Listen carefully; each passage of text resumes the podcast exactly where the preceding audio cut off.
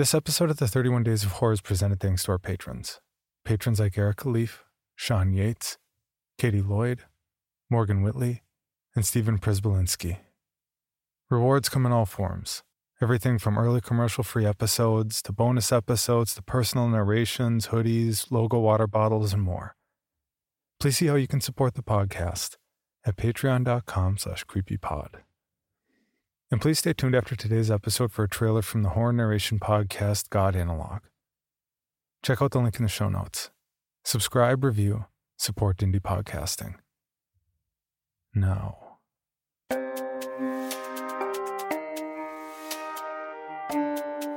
This is Creepy, a podcast dedicated to sharing the most famous, chilling, and disturbing creepypastas and urban legends in the world.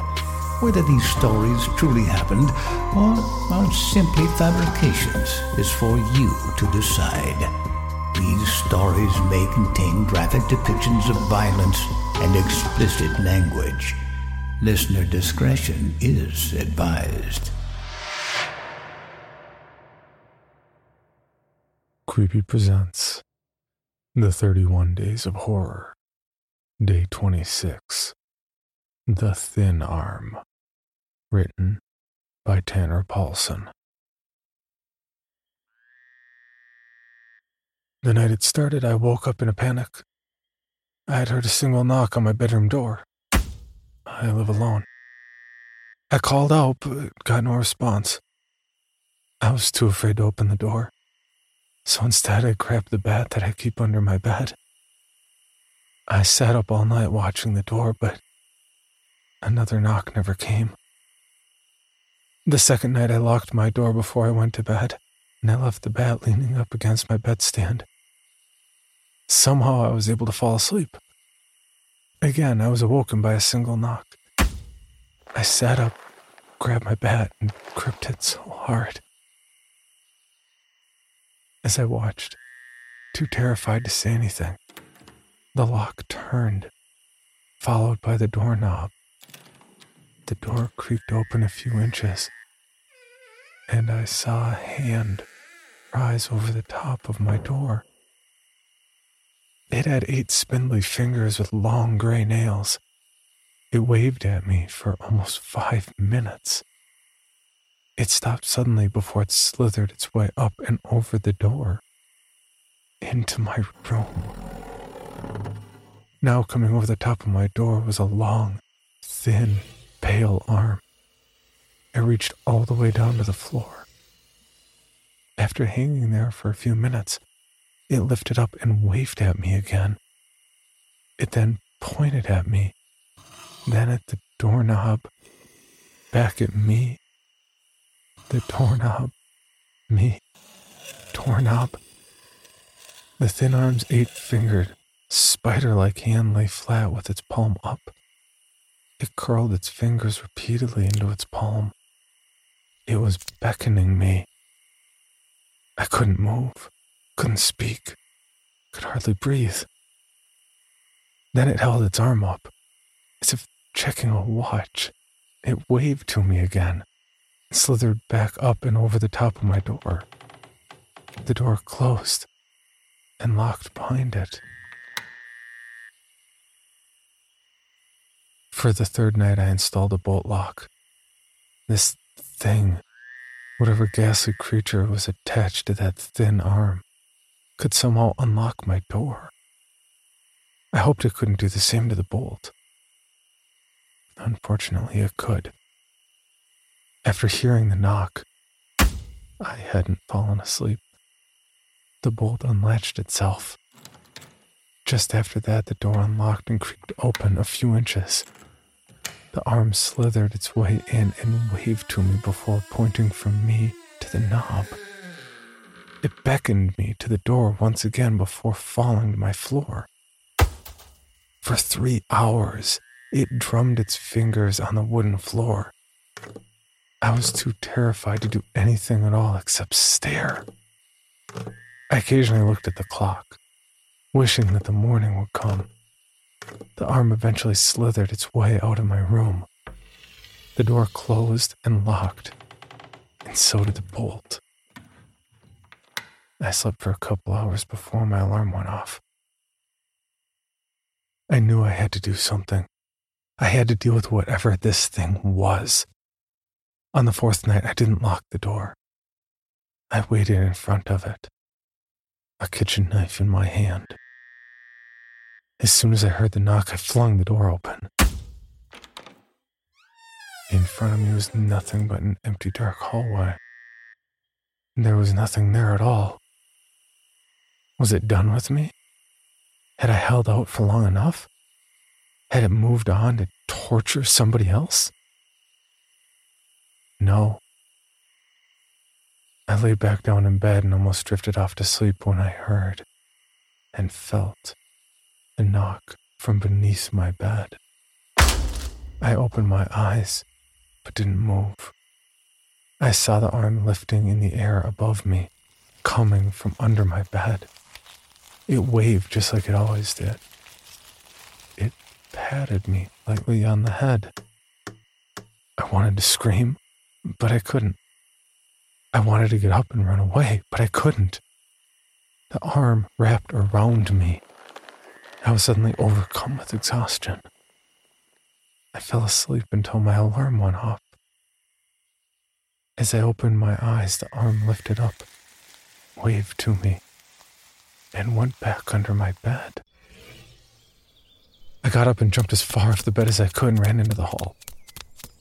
I got into the shower and noticed scratches all over my stomach and chest. They weren't deep enough to draw blood, but they stung when the hot water hit them.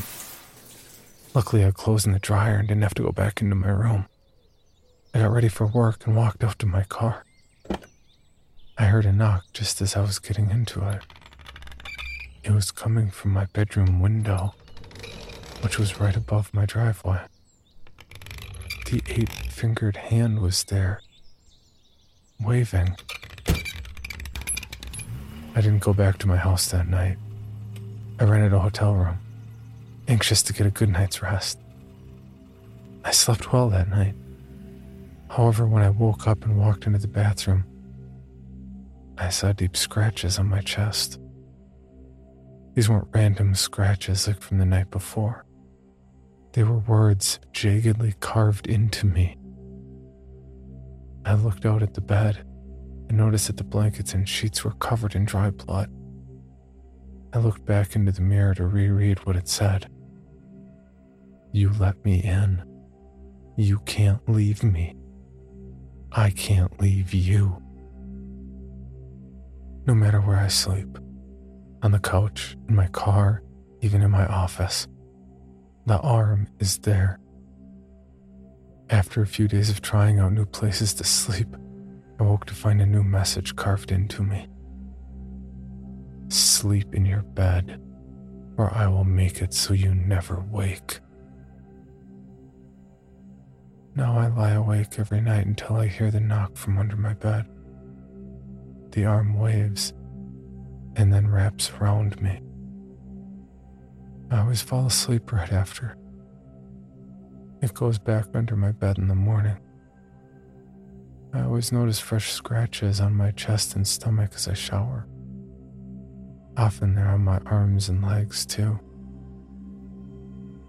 Just the other night, I saw teeth marks on my shoulder. Whatever it is under my bed, more than just its arm, is coming out when I sleep. I warn you if you hear a single knock on your bedroom door, don't open it. When the arm slithers its way over the top of your door, try your best to ignore it.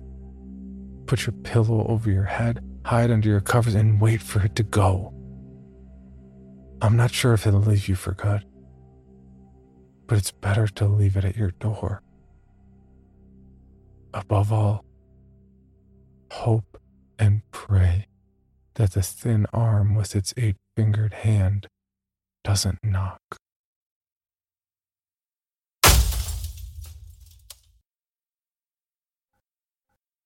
I feel it in my skin that we need to end the trend. I really didn't know back then. I'm dying for something, a TV screen, and the new American dream. Welcome to the God Analog Podcast a brand new as it happens telling of an independent rock band from California and their story. Here are two snippets from the show. If you find them even moderately entertaining, I recommend you check it out. Hoo good lord. I've written before about some so called musicians and took the less said the better approach. In the case of acoustic death metal act Festering Pigsore and their unique mix of acoustic beauty and utterly confounding death metal ear rapery, I find such an approach doesn't give enough credit where it is due. Frank grabbed the mic, and his soaring eagle falsetto sounded now more like a Thanksgiving turkey trying to fuck a very angry cat. The God Analog Podcast.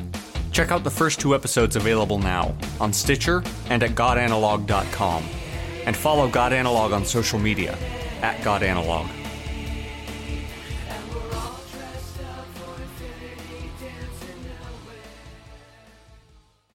For more information, including pictures and videos of the stories told on this podcast, or to suggest stories for future episodes, please visit us at CreepyPod on Twitter, Instagram, and Facebook, or email us at creepypod at gmail.com. All stories told on this podcast can be found at creepypastawikia.com and are protected by a Creative Commons license. Some rights reserved unless otherwise stated.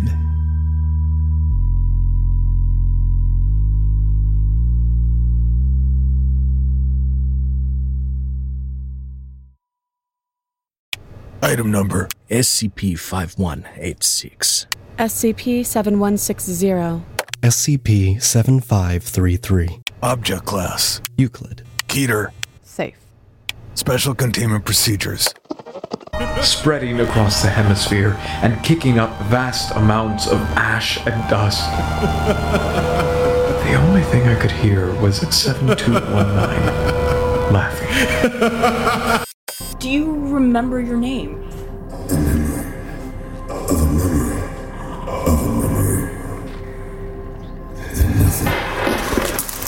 Heartland Counseling. Appointment update. I feel them again. Heartland Counseling. Appointment update. They're in my ears! Heartland Counseling. Appointment update. Nobody understands! SCP Archives is a weekly fiction podcast.